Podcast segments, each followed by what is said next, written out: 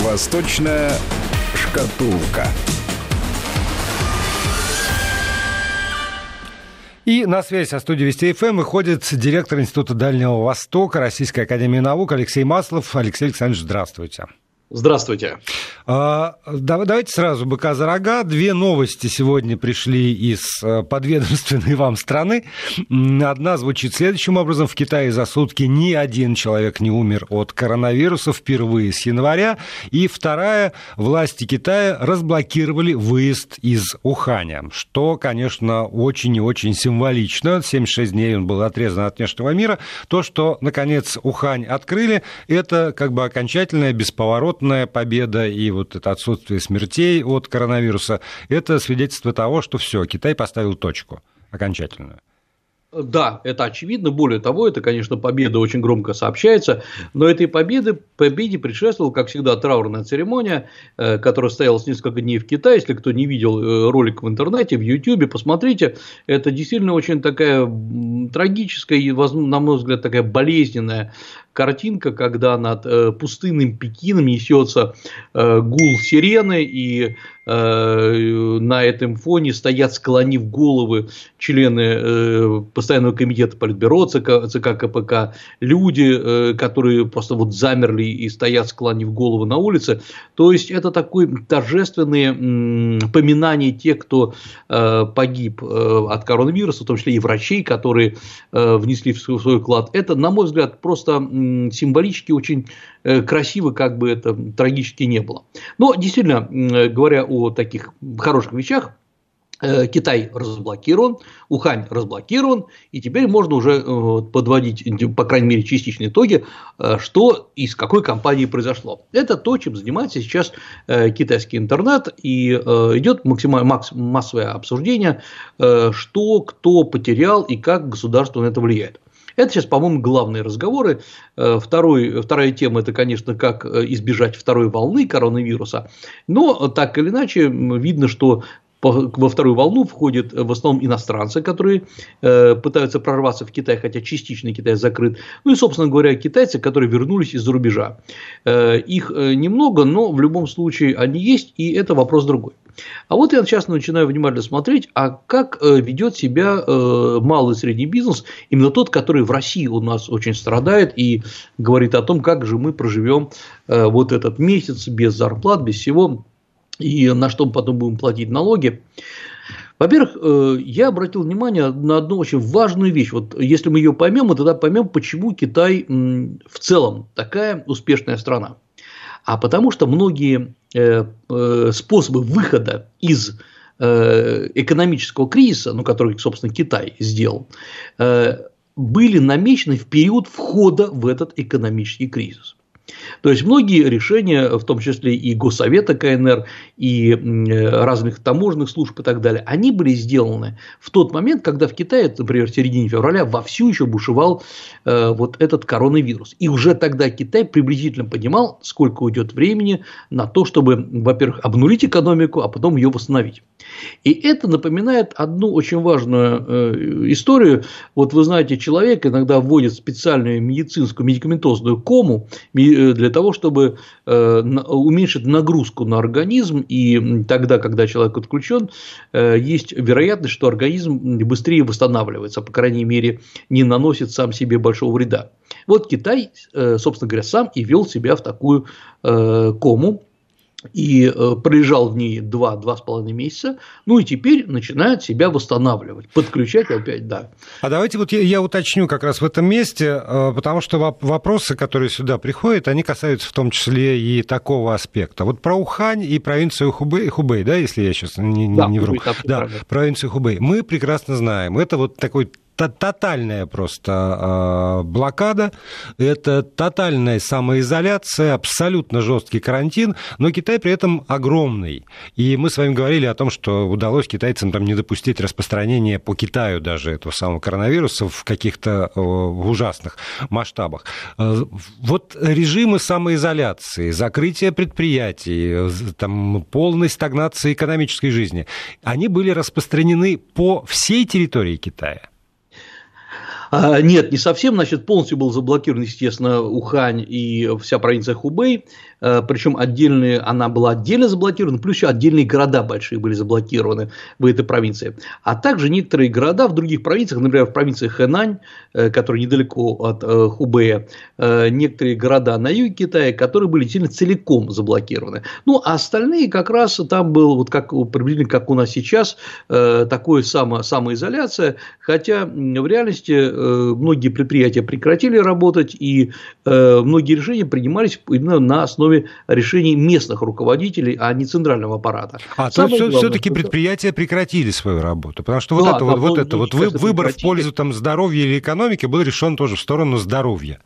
Да, конечно, и это то, э, вот это, на мой взгляд, самое правильное, что сделал Китай. Он сказал, окей, мы наплюем на свою экономику, вот ровно 2-2,5 месяца она должна в такой коме пролежать, но мы потом ее восстановим. Посмотрите, вот противоположно этой модели есть модель итальянская, когда уже коронавирус пришел, уже э, он бушует, а где-нибудь в Бергамо люди продолжают ходить на работу и нанимают даже новых сотрудников вместо заболевших старых. Вот вам другая модель. И она закончилась тем, чем, что мы сегодня видим. Поэтому, когда говорят, что итальянцы, может быть, больше подвержены вирусу, нет, они подвержены точно так же, только э, модель поведения оказалась совсем другая. Э, и, э, и, собственно говоря, все секреты китайские, они сводятся к, именно к тому, что действительно Китай взял и закрыл города и еще прекратил деятельность очень многих предприятий. То есть, чтобы люди не ходили на работу. И люди не пошли в парки и на китайские шашлыки, не стали, например, в массовом порядке готовить пекинскую утку. Они сидели дома, понимая, что речь идет об их здоровье, об их эм, о судьбе их семей. И в этом плане, конечно, ответственность у китайцев оказалось значительно больше, чем у европейцев. Вот это, собственно говоря, то, что происходит. Но есть и из этой ситуации э, и довольно необычные, неожиданные, что ли, составляющие. Вот э, теоретически должен был активно взлететь рынок э, доставки э, пищи на дом. Вот эта быстрая доставка. И э, я помню еще в январе э, многие китайские доставщики, особенно небольшие, говорили, ой, как здорово, теперь наступило наше время, потому что э, теперь все, всем понадобится э, доставлять пищу на дом, потому что китайцы любят ходить в рестораны, они, благо, недорогие, они э, быстро готовят пищу. Вот есть, э, сложилась целая культура. Но оказалось, что все иначе. Оказалось, что многие китайцы вдруг поняли, что ага, есть много времени, можно самому готовить дома. И многие э, службы доставки э, просто э, с грохотом упали. И вообще считается, что в Китае служба, считается, что служба доставки предназначен для тех, кто есть в одиночку. А вот если вы, например, э, семьей или вы с девушкой, с юношей, конечно, надо идти в ресторан. И вот э, как раз рассчитывали на этих вот людей, которые в семье, семьей сидят и заказывают пищу. На это, например, рассчитывала довольно известная такая компания, называлась Юм, называется Юм China Holdings. Это именно та, которая управляет франшизами очень известных американских сетей быстрого питания, например, так, таких как KFC, Pizza Hut, Taco Bell и так далее. А они сразу начали проводить антикризисные встречи, что надо делать, как надо расширяться и так далее. Что теперь будем пиццу разносить по домам, горячая, специальную упаковку даже начали делать. Но оказалось, что э, Сначала уменьшились заказы, а потом просто потихонечку они э, с грохотом упали. Э, точно так же, как уменьшились заказы в компании, называется Элами. Элами – это компания быстрой доставки, которая принадлежит Алибабе. Э, такая же гигантская, по всему, по, всей, по всему Китаю работает, вот тоже упала. И э, но компания вот учитесь, как надо бороться за рынок. Стало понятно, что люди боятся открывать дверь э, людям, доставщикам, которые могут быть заражены. И тогда на каждую доставку китайские компании, которые, собственно, приготовили, приготовили эту пищу, они прикрепляли маленький ярлычок с именем доставщика и с последней датой замерения его температуры, которая должна быть там за 15-20 за минут до момента доставки. И э, поэтому, если вдруг, да, все это передавалось бесконтактным образом, то есть человек ставил э, рюкзачок и уходил. Оттуда вы забирали свою э, пищу, ее ели, э, рюкзачок потом забирался, и если вдруг вы заболели, это было как-то связано с доставкой, то на себя все расходы по лечению брала вот эта вот э, компания. То есть, в общем, компании, обратите внимание, не начали жаловаться государству, что делать, как там выжить, а начали постоянно придумывать какие-то новые формы работы. Ну, может быть, от того, что они понимают, что государству не до них. Зв... Звериный оскал социализма китайского. Как раз вдруг оказалось, что звериный оскал взял так и улыбнулся. Потому что, посмотрите, э, я с интересом наблюдаю за теми компаниями китайскими, ну, которые я знаю либо лично, либо э, так или иначе пользовался их услугами. Вот что они будут делать? Э, действительно, 90% всех компаний, которые я лично знаю, они перешли в онлайн. Они начали представлять массовые услуги онлайн. Ну, например, есть компания по производству дешевой качественной мебели, которая находится под Шанхаем. И э, она каждый год участвует в выставках, э, много, много себя рекламирует. Вот она, например, разместила рекламу, что коронавирус однажды закончится, а мебель у вас останется. Или сейчас вы в онлайне разместите ваш заказ на мебель, то мы вам привезем, как только э, перевозки станут разрешены, а мы пока здесь тихо у себя повозимся и сделаем вам качественную мебель по цене, там, два стула по цене одного. И э, они сейчас публиковали свой отчет с большой радостью, рассказали, что количество заказов настолько поднялось, потому что сидит человек дома, смотрит, там месяц сидит, смотрит на свою старую мебель, тут э, хорошее предложение, он также рассматривает ее в интернете, отлично, и заказывает. И вот сейчас эта компания, ну, поскольку началась э, э, восстанавливаться логистика в Китае, вот эта компания начала доставлять свои, свою продукцию э, клиентам. Э, точно так же, как компании, которые размещали, которые обычно торговали эм, э, одеждой, какими-то кроссовками, вот они специально в этот период коронавируса, понимая, что люди сидят в интернете, насобирали заказов очень много и отлично сейчас сумели, э, как говорится, этим отпиариться. Так что я думаю, что вот эта способность китайского бизнеса подстраиваться под любую, даже самую чудовищную ситуацию, ну, на мой взгляд, это как раз и хорошо характеризует характеризует то, как устроена эта история. А история устроена именно потому, что мы уже об этом говорили. Э, китайское руководство, власти Китая максимальным образом уменьшили любые формы выплат от э, частников, от частных предприятий государству. Уменьшили, ну, уменьшили НДС или сняли совсем НДС, налог на прибыль снят. Э, Китай возвращает Э, различные э, взносы в страховые фонды Китай возвращает обратно предприятиям, в том числе малым и средним предприятиям. То есть люди внезапно начинают получать деньги, которые они когда-то государству выплачивали. Это психологически очень важный фактор. То есть не то, что государство дает вам подачку, э, хотя государство, естественно, поддерживает социально незащищенные слои населения. Китай говорит, ребята, это вы нам платили, это ваши же деньги. И вот почему вас убрали? Потому что в критические моменты мы имеем возможность их вам вернуть обратно. Это ваши деньги. Это психологически очень и очень важно. Вот как ведет себя такое социально ориентированное государство, которое не только победило коронавирус, это, как говорится, полбеды. Теперь оно должно восстановить свою экономическую модель и доказать, что модель очень успешна. И вот это как раз еще один вопрос, который хочу сегодня остановиться. Это в этом, э, на, на этой, на прошлой неделе э, Азиатский банк развития опубликовал сценарий глобального и регионального воздействия коронавируса на мир, ну и, соответственно, на Азию. Э, я напомню, что Азиатский банк развития в основном основным акционером является Япония, ну, там, естественно, присутствует Китай, то есть такой банк, ну, совсем не про китайский, мягко говоря. Вот он дает э, прогноз, что весь мир э, в ближайшее время, его ВВП миру упадет от 2,3% до 4,8%, от 2,3 до 4,8. 4,8 это такой самый негативный сценарий. При этом Китай упадет от 4,6 до 5,1. То есть Китай упадет больше, чем весь основной мир. Больше э, все-таки? Больше, больше, именно больше, именно больше.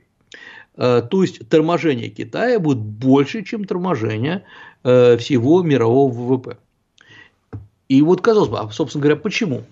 А это понятно, потому что Китай настолько резко затормозил всю свою промышленность, и нас, он, Китай промышленная страна, что его э, падение в абсолютных цифрах, проще говоря, в триллионах долларов, значительно больше, чем у всех остальных стран. Считается, что в самом худшем сценарии Китай потеряет э, больше 600, 690 э, миллиард, э, триллионов долларов. 690 триллионов долларов. Это гигантская цифра. Чтобы было понятно, сколько остальная Азия потеряет, вот вся основная остальная Азия потеряет лишь 200 триллионов. Китай еще говорит 690 триллионов.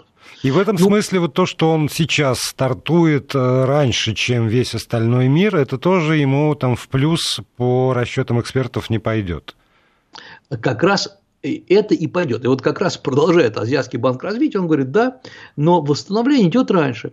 И китайская и вообще азиатская экономика будет восстанавливаться в 2021 году. А мир весь, основной в 2021 году, будет продолжать пребывать в большом и причем системном кризисе. И все связано с тем, что Китай стартует с базовых позиций лучше, чем во всем остальном мире. Если, например, э, вот мировой ВВП Э, рос э, приблизительно в последнее время э, вырос в 2,3 раза в мировой ВВП, то китайский в 8,6 раза. То есть номинальный ВВП Китая рос быстрее, чем, чем весь основной мировой ВВП. Ну и как следствие у Китая лучше оказывается экономическая подушка, подушка экономической безопасности. Китай мог себе позволить затормозить рост, а потом взять и с этого торможения опять начать подниматься. Э, вот, собственно говоря, вся модель выхода из этого кризиса. И есть у нас поразительный момент, на мой взгляд, просто парадокс, который случился сейчас в Китае. Мы знаем, что год от года китайский ВВП тормозился. Я напомню, что последний квартал, четвертый квартал 2019 года – это 6% роста ВВП. Еще раз говорю, это, конечно, рост, это хорошо, но это торможение по сравнению с тем, что было. И все предполагали, что э, китайский ВВП в 2020 году по итогам коронавируса упадет едва ли не до нуля процентов роста. И это было рассчитано на тот момент, когда Китай был практически один. Вот он один заболел, он один э, остановил свою промышленность. И, но когда оказалось, что весь мир-то находится в той же самой ситуации, и даже ведущие страны типа э, США находятся еще в худшей ситуации, вдруг оказалось, что китайские товары опять востребованы, китайские услуги опять востребованы. Китай первая страна, которая готова э, производить э, продукцию на весь мир. И оказывается, не исключено, что в 2021 году и в 2022 году рост китайского ВВП увеличится даже относительно 2019, то есть последнего здорового года. То есть это парадоксальная ситуация, что заболел весь мир, а не только Китай, приводит к тому, что Китай будет расти быстрее, чем многие основные страны. И вот это, на мой взгляд, пожалуй, главное э, вывод, что парадоксы мировой экономики, они могут быть сильно настолько неожиданны, что, э, ну, что сложно было бы предположить это ранее. Вот это и есть э, та ситуация, которая сегодня есть в Китае. Извините, я, я тут вот по поводу ситуации сегодняшней еще нас немножко заторможу, прежде чем э, опять говорить о будущем, потому что люди, э, наши слушатели, интересуются такими вот очень простыми и понятными вещами. А как, например, э, с безработицей, как изменилась она в Китае, уволили ли людей в связи с этим делом, а, и планируют, ну, там прогнозируется тоже внутри Китая еще какое-то время, скажем, рост безработицы. Значит, формально э, безработицы в Китае, по крайней мере, сейчас никакого увеличения нет, потому что было предпринято несколько мер. Э, во-первых, было запрещено увольнять э, сотрудников на период коронавируса. Э, и, казалось бы, это, наоборот, плохо, потому что вам любой предприниматель может говорить, слушайте, если мы не работаем, нет продукции, я что, должен за свой счет содержать э, сотрудников? Здесь было два выхода. Э, во-первых, э, компенсация на, э, на уровень базовой зарплаты в регионе Хубея выплачивалась. То есть, проще говоря, у вас есть какой-то сотрудник, который получает свои там, 500-600 юаней, эм, может быть, там 2000 юаней, он будет получать компенсацию от государства, государство будет и уже сейчас перечисляет. Но есть и другая история.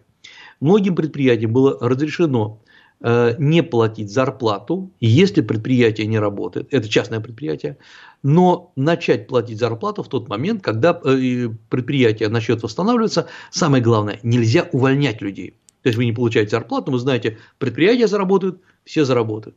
они заработать они не могут, потому что э, китайский рынок сейчас внутренний очень резко растет.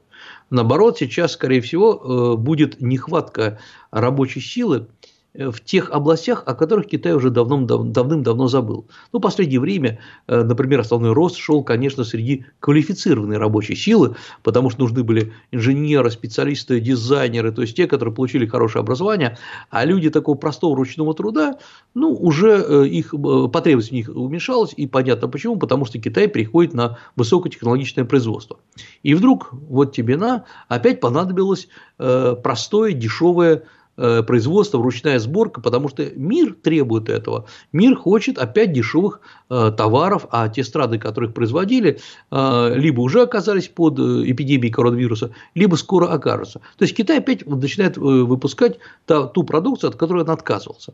Да, И... но, да, но при этом мы, мы же видим там по опыту тех же европейских стран, которые там, после девятого года, в девятом году вверглись в кризис, что вот эта вот прослойка высоко квалифицированных людей, людей из среднего класса так называемого, она в основной своей массе не пошла на те вакансии, которые открылись там простые вакансии. Эти вакансии были заняты, ну, там, по Испании, я помню, по-прежнему марокканцами, а этот обедневший и безработный средний класс Испании, он страдал, мучился, но он не хотел уходить на позиции менее престижные, менее оплачиваемые, ниже стоящие на социальной лестнице. Китай, который взрастил свой средний класс, взлелеял его, он уже с, с этой проблемой тоже, наверное, столкнется? А, думаю, что нет, по одной простой причине. В Китае, в кавычках, нет марокканцев. Э, да, то есть, проще говоря, э, в Китае нет неких гастарбайтеров, да, которые приезжают, чтобы найти себе э, дешевую работу или, по крайней мере, пожить в нормальной стране. В Китае вообще количество экспатов, людей, которые приехали, там живут, работают постоянно, их по разным подсчетам полтора, полтора миллиона человек. Это очень мало для Китая. В основном это как раз Э, люди, которые преподают иностранный язык, например, э, какой-нибудь английский язык или это директора крупных предприятий, то есть просто так приехать на работу э, в Китай и устроиться на работу чернорабочим, да это не нужно, своего, своего рынка полным-полно. Поэтому как раз те люди, которые не имели работы или были сезонными рабочими, они вдруг получают себе работу. Как раз здесь этого не произойдет. Да, средний класс, который в Китае, напомню, перевалил, перевалил за 400 миллионов человек, эм, конечно, не пойдет работать на простой сборочное производство. Но, э, конечно же, э, те люди, которые э, искали себе работу, их таких очень много. Я таких полным-полно знаю. Они с удовольствием пойдут на это, и я не вижу здесь каких-то больших проблем. Перед перерывом хочу сказать просто одну маленькую новость. Эм, в Китае есть, в Гуанчжоу есть такой район, называется Маленькая Африка.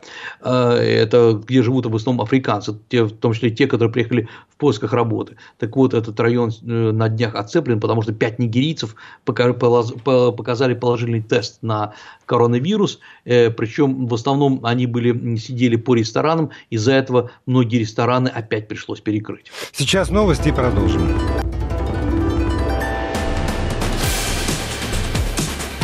Восточная шкатулка.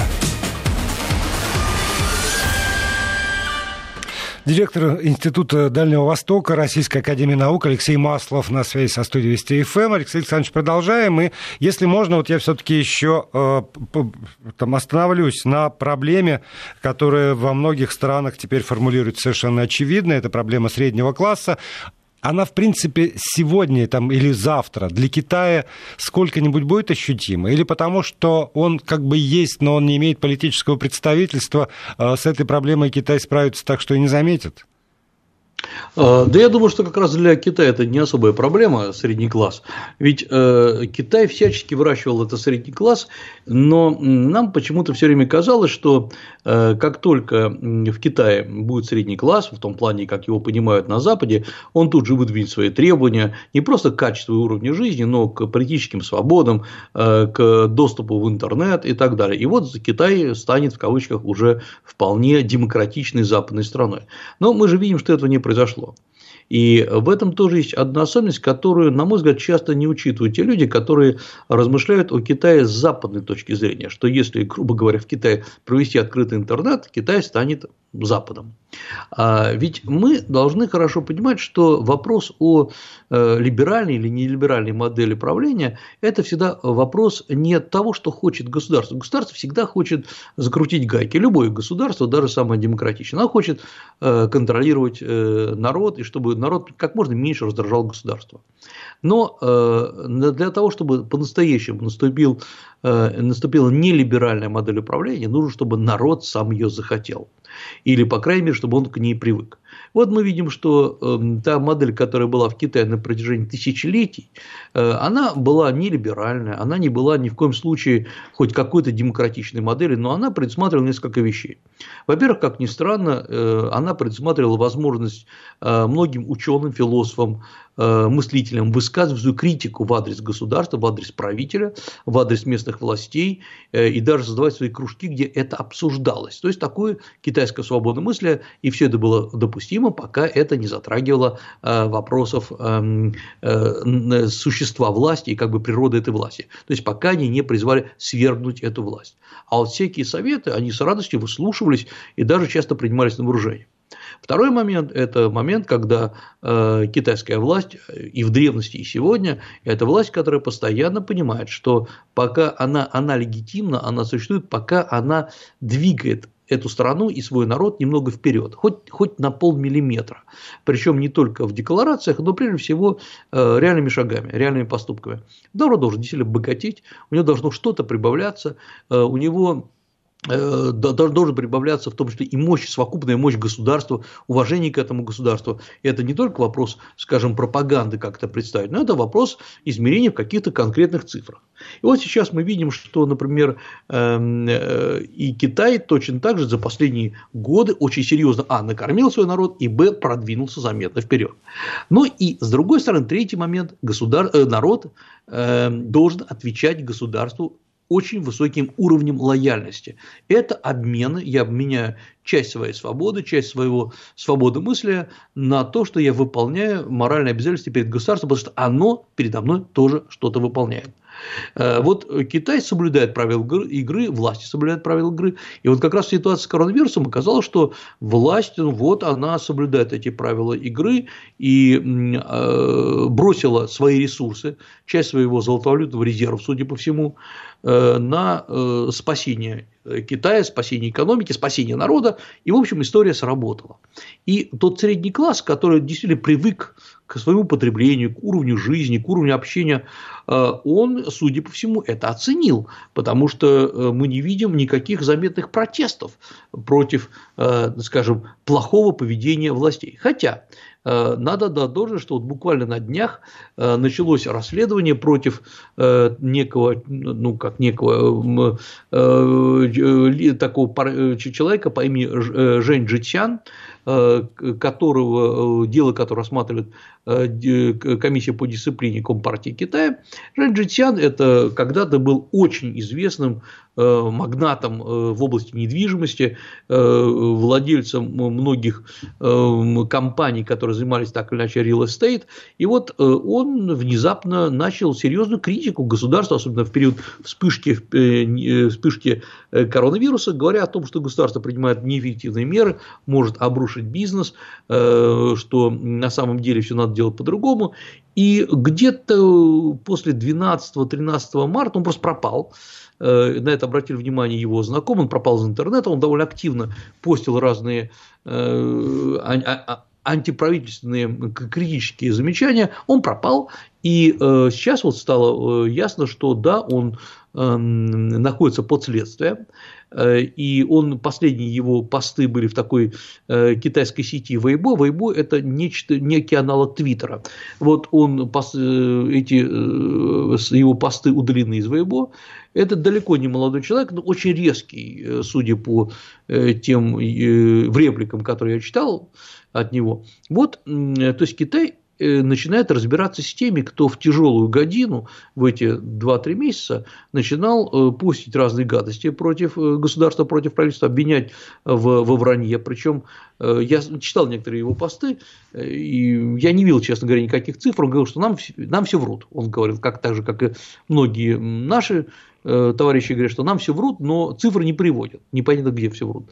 Так что Э, вот э, Жен Джитян находится под следствием, по, по крайней мере, это первый, на, мой, на моей памяти, серьезный случай, когда крупного человека, магната, э, арестовывают и начинают его, по сути дела, допрашивать. Вот вам э, оборотная сторона э, такой вот тоталитарной модели, потому что как бы мы к вам со всей душой, а вы нас критикуете. Да, но когда вы говорите, что э, договор соблюдался, вот все-таки эти события в Гонконге, которые мы так внимательно наблюдали за ними, они же тоже в итоге э, там обросли политическими требованиями, не могли их усмирить, и в известной степени казалось, что вот это ну, симптом хотя бы того, что не, не все так за ту модель, которая установилась в Китае. И, кстати, что сейчас в Гонконге, э, решительно уже никого не интересует, конечно, потому что все заняты коронавирусом. Но это правда любопытно. Там все успокоилось, там все, все замирилось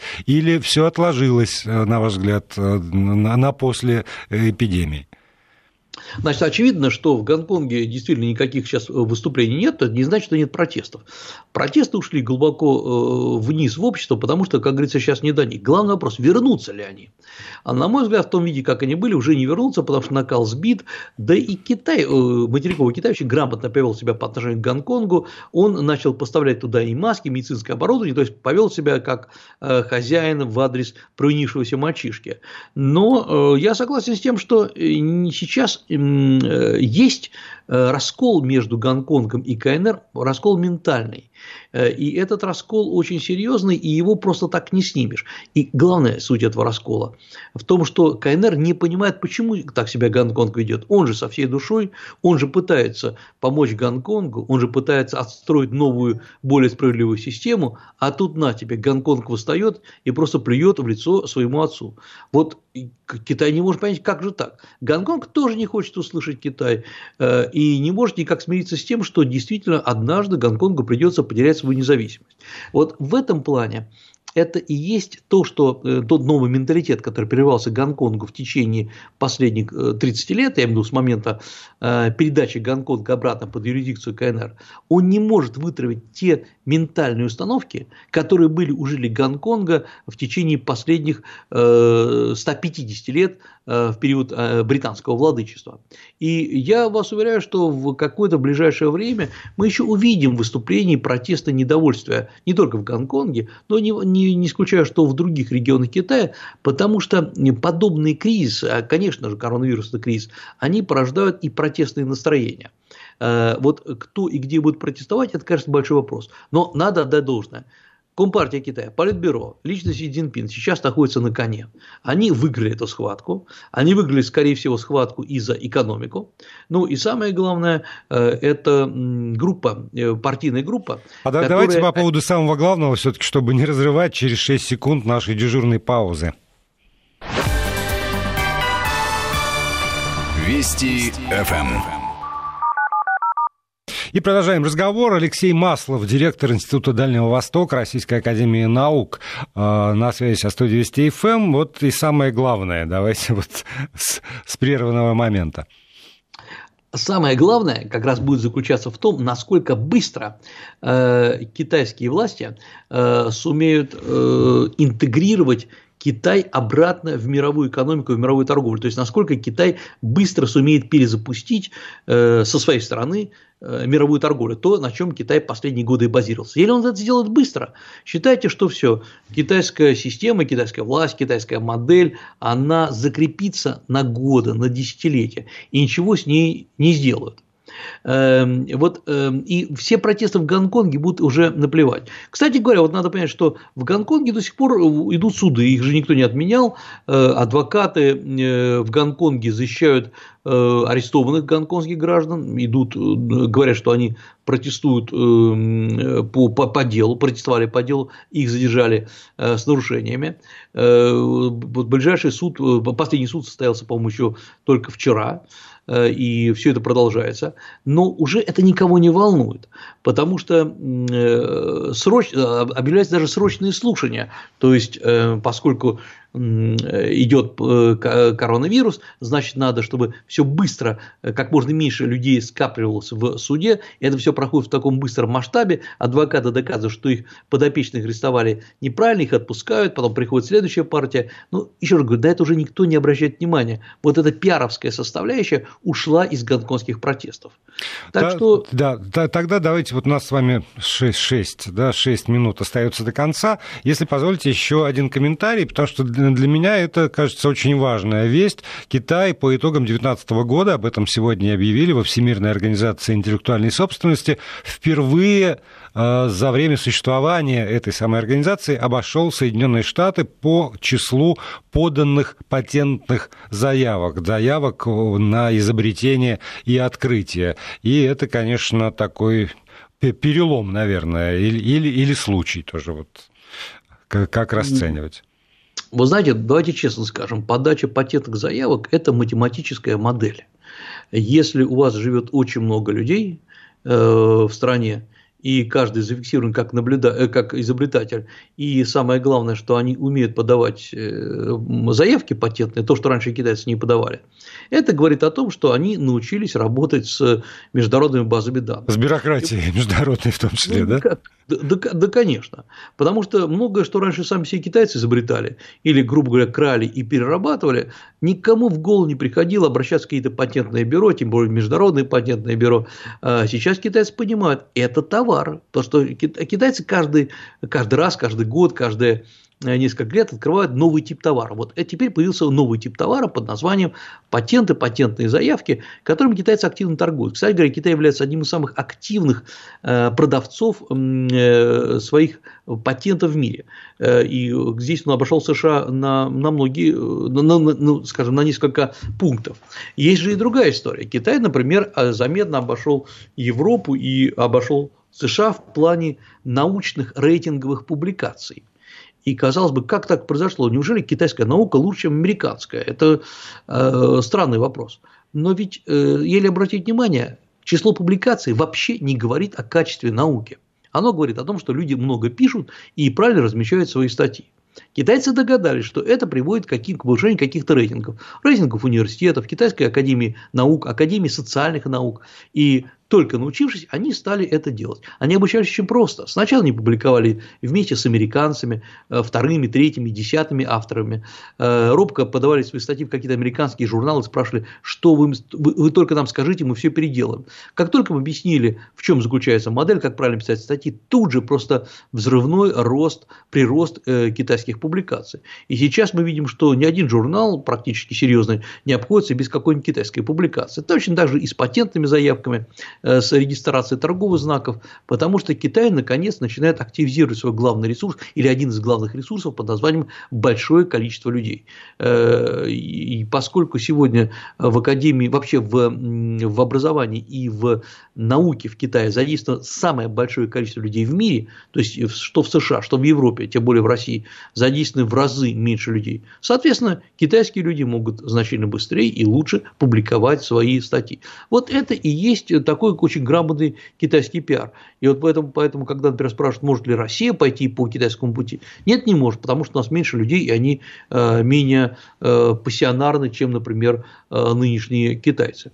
Вообще, пассионарность – такое старое гумилевское выражение, не очень, на мой взгляд, точно, но, по крайней мере, хорошо передающее… Многое объясняющее сам... при этом.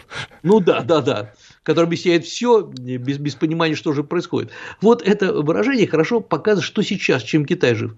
В Китае поднимается, особенно там в интернете, волна хайпа, волна удовольствия за то, что как мы классно вырулили из этой сложной ситуации, какие мы молодцы, в том числе и наше руководство, и мы сами молодцы, и как мы на этой волне сможем оседлать вновь мировую торговлю. Вот здесь надо понимать, что Китай, Китай предстоит очень серьезные испытания в ближайшие годы, потому что э, у китайцев, как всегда, есть некоторая, э, некоторая иллюзия относительно того, что теперь-то уж все пойдет хорошо. Нет, у США очень большие рычаги для того, чтобы торпедировать новый взлет Китая. Не случайно сейчас готовятся э, многомиллиардные иски против Китая, причем уже под Израиль подал там сколько там миллиардов, на миллиард шекелей, что ли. Британцы США... на 4 триллиона готовы уже попадать да, это уже американцы подали, да, и я думаю, что все это будет вырастать. Казалось бы, что, что за бред? Вот чем они измеряли все это дело? А, да ничем, потому что сейчас главное ввязаться в драку, обвинить, что Китай во всем виноват, э, и дальше в течение многих лет держать Китай в этом плане на узком поводке, говоря, вот-вот сейчас будет решение Гагского суда, и вам придется платить такие деньги. И опять окажется, что Китаю никак не дают залететь. Ну вот, наверное, это одна из тем, про которую мне тоже хотелось бы поговорить подробнее, но мы ее тогда перенесем на следующий раз, потому что вот это заявление Трампа, который, с одной стороны, как будто бы не впрямую Китай, а, обвиняет, обвиняет Всемирную организацию здравоохранения за то, что они пошли на поводу у Китая, занимаются Китаем, несмотря на то, что США их а, в основном финансирует. А, вот еще, значит, э, прямые угрозы в сторону Китая, что он должен заплатить, потому что он нарушил все и вся. Но давайте это сделаем уже э, темой нашего следующего разговора тогда. Спасибо. Да, обязательно поговорим. Да, спасибо большое. Алексей Маслов, э, директор Института Дальнего Востока Российской Академии Наук, э, провел программу «Восточная шкатулка». Я напоминаю, что э, в следующий вторник она непременно состоится. И напоминаю, что свои вопросы, если у вас они возникают, какие-то, может быть, в ходе прослушивания программы, может быть, после ее окончания, вы, тем не менее, всегда можете присылать нам сюда. Мы все внимательно отслеживаем, накапливаем, и они прозвучат обязательно и будут заданы.